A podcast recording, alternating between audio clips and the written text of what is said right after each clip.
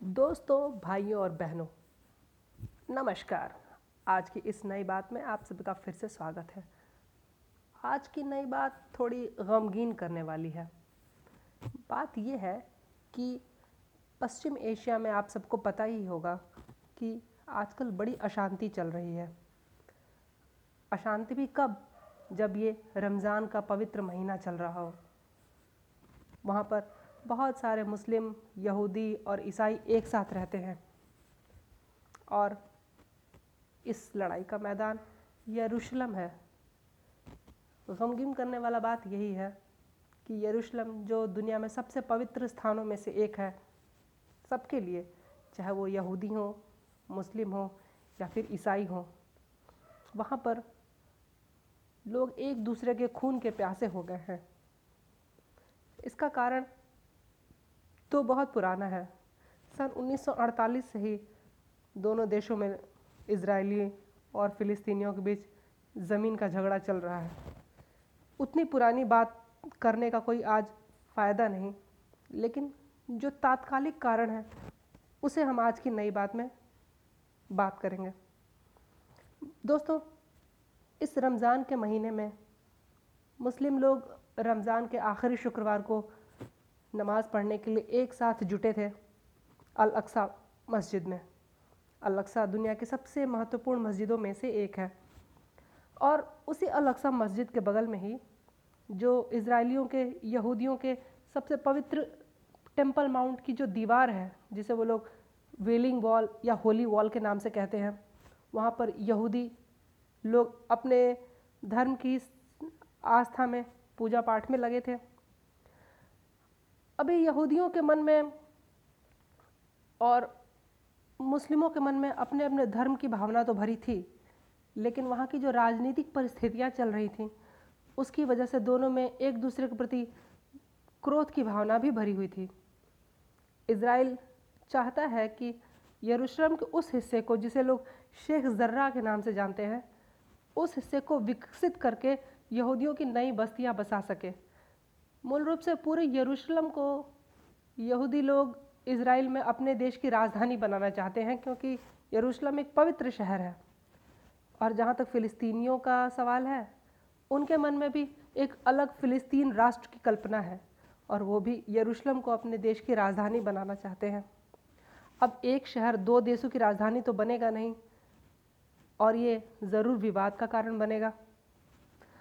यही विवाद आजकल अपने चरम पर पहुँच गया है। लेकिन जब मुस्लिम नमाज़ पढ़ने के बाद अल अक्सा मस्जिद से निकले और उन्होंने होली वॉल के पास यहूदियों को देखा तो इनके मन का जो गुबार था, वो फूट पड़ा और दोनों समुदायों के बीच पत्थरबाजी, हाथापाई शुरू हो गई। इसके बाद देश के अंदर यहूदियों के मन में और फिलिस्तीनियों के मन में जो एक दूसरे के प्रति घृणा की भावना भरी हुई है, वर्षों की भरी हुई घृणा भावना, वो बाहर निकल आई। हमास जो वहाँ का सबसे प्रमुख विद्रोही संगठन है और उसका साथ देने के लिए इस्लामिक जिहाद करके एक दूसरा संगठन भी है, उन दोनों ने इसराइल के ठिकानों पर कहा जा रहा है कि हज़ारों रॉकेट दागे हैं। जब आप उस वीडियो को देखेंगे तो आपको ऐसा लगेगा जैसे इसराइल के आकाश में रात को आतिशबाजी हो रही हो। लेकिन वो आतिशबाजी का नज़ारा नहीं है। दोस्तों, वो मानव के प्राण लेने वाले ख़तरनाक रॉकेट्स का नज़ारा है। और कोई एक दो नहीं, हज़ारों हज़ार की संख्या में। उनको देखने के बाद ऐसा लग रहा था कि अगर ये रॉकेट किसी शहर पर गिर जाए तो वहाँ पर रहने वाले एक भी प्राणी की ज़िंदगी नहीं बचेगी। वो तो इसराइल के पास ऐसी उच्च तकनीक है कि उन्होंने मिसाइल डिफेंस सिस्टम लगा रखा है। उसे वो आयरन डोम के नाम से पुकारते हैं। उस आयरन डोम ने क्या किया कि उन सारे मिसाइलों को व्यर्थ कर दिया। फिर भी कुछ मिसाइलें नीचे ज़मीन पर गिर ही पड़ी और बता रहे हैं कि इसराइल में कुछ पाँच से दस लोगों के, दस के बीच लोगों की जानें चली गई हैं। साथ ही साथ इसराइली कहाँ चुप रहने वाले थे? उन्होंने इसका बदला लेने के लिए अपने तरफ़ से वायुसेना का उपयोग करके फ़िलिस्तीन के हमास और इस्लामिक जहाद संगठनों के ऊपर भारी बमबारी की है। उसके बड़े बड़े बिल्डिंग्स को ज़मींदोज कर दिया गया है और बता रहे हैं कि 35 से 40 लोगों की जानें चली गई हैं। उसमें 10 बच्चे भी हैं। इसराइल में मरने वाले छः लोगों में बताया जा रहा है तीन महिलाएँ हैं। उसमें से एक सौम्या संतोष हिंदुस्तान की महिला है। जो एक 80 वर्षीय वृद्धा की देखभाल करने के लिए इसराइल में रह रही थी। इसराइल के शहर टोड को इमरजेंसी के हालात में बदल दिया गया है। इसके अलावा बाकी इसराइल के शहर भी हाई अलर्ट की स्थिति में हैं। इसराइल के प्रधानमंत्री बेंजामिन नेतन्याहू ने तो ये भी कहा है कि फ़िलिस्तीनियों के विशेषकर हमास और इस्लामिक जहाद के इस हरकत का मुँह तोड़ जवाब दिया जाएगा।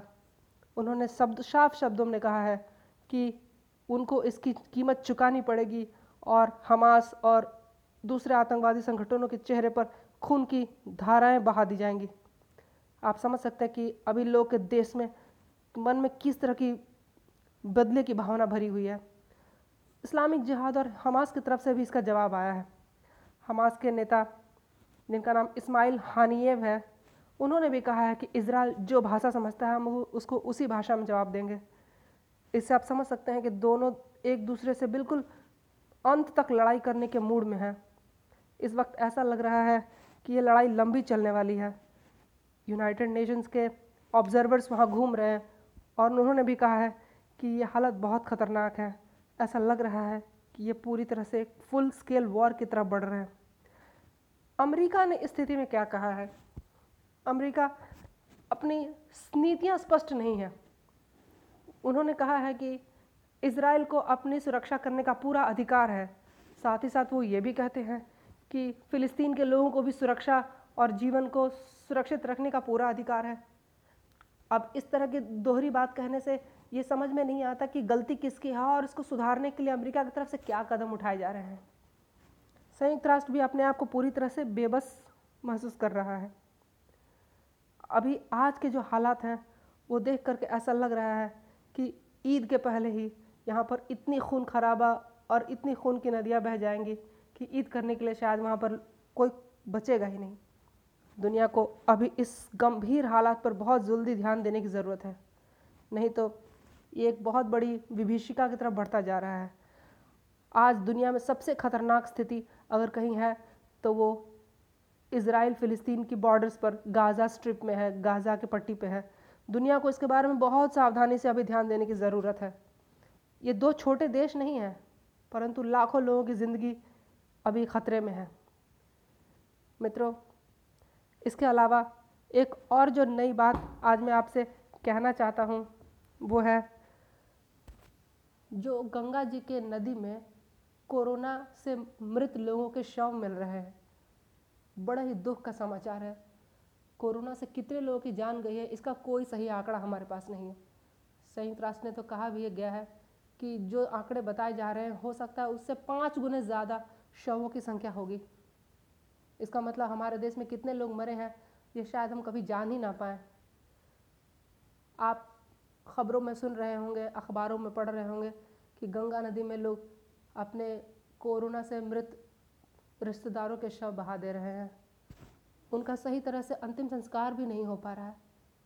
उसके लिए उनके पास लकड़ियाँ नहीं हैं, जलाने की सही व्यवस्था नहीं है। इससे बचने के लिए लोग शरीरों को गंगा जी में बहा दे रहे हैं। कुछ लोग इससे पर्यावरण को होने वाले नुकसान की भी चर्चा कर रहे हैं और साथ साथ कोरोना के फैल जाने की भी आशंका जता रहे हैं। कुछ लोगों ने ये भी कहा है कि शायद पानी में कोरोना का वायरस नहीं फैले और बीमारी ना फैले। जो भी हो, ये एक विभीषिका है, मानवीय विभीषिका कि मनुष्य का शरीर मरने के बाद भी सम्मान नहीं पा पा रहा। है क्या हमने कभी कल्पना की थी कि इस तरह से मानव जीवन नष्ट हो जाएगा? जी नहीं। ये बड़ा ही दुख का समाचार है। एक और बात है जो आज की नई बात में सामने आएगी, वो ये है कि शायद संयुक्त राष्ट्र के कई सारे रिसर्च से पता चला है कि हिंदुस्तान में दूसरी लहर की पीक आ गई है। अब हमारे यहाँ संक्रमणों की संख्या ठीक होने वाले लोगों की संख्या से कम हो रही है। तो हो सकता है कि आने वाले कुछ दिनों में हमारे यहाँ संक्रमण फिर से नियंत्रण में आ जाए। भगवान करे, इस बीमारी से जल्दी लोगों को छुटकारा मिले। हमारे जैसे देश में जहाँ पर आबादी इतनी ज़्यादा है और संसाधन सीमित हैं, वहाँ पर लोगों की जान बड़ी आसानी से जा सकती है। इन्हें बचाए रखना हम सबकी प्राथमिकता होनी चाहिए। आज की नई बात को इसी समाचार के साथ मैं समाप्त करता हूँ। कल हम लोग फिर मिलेंगे। जय हिंद जय भारत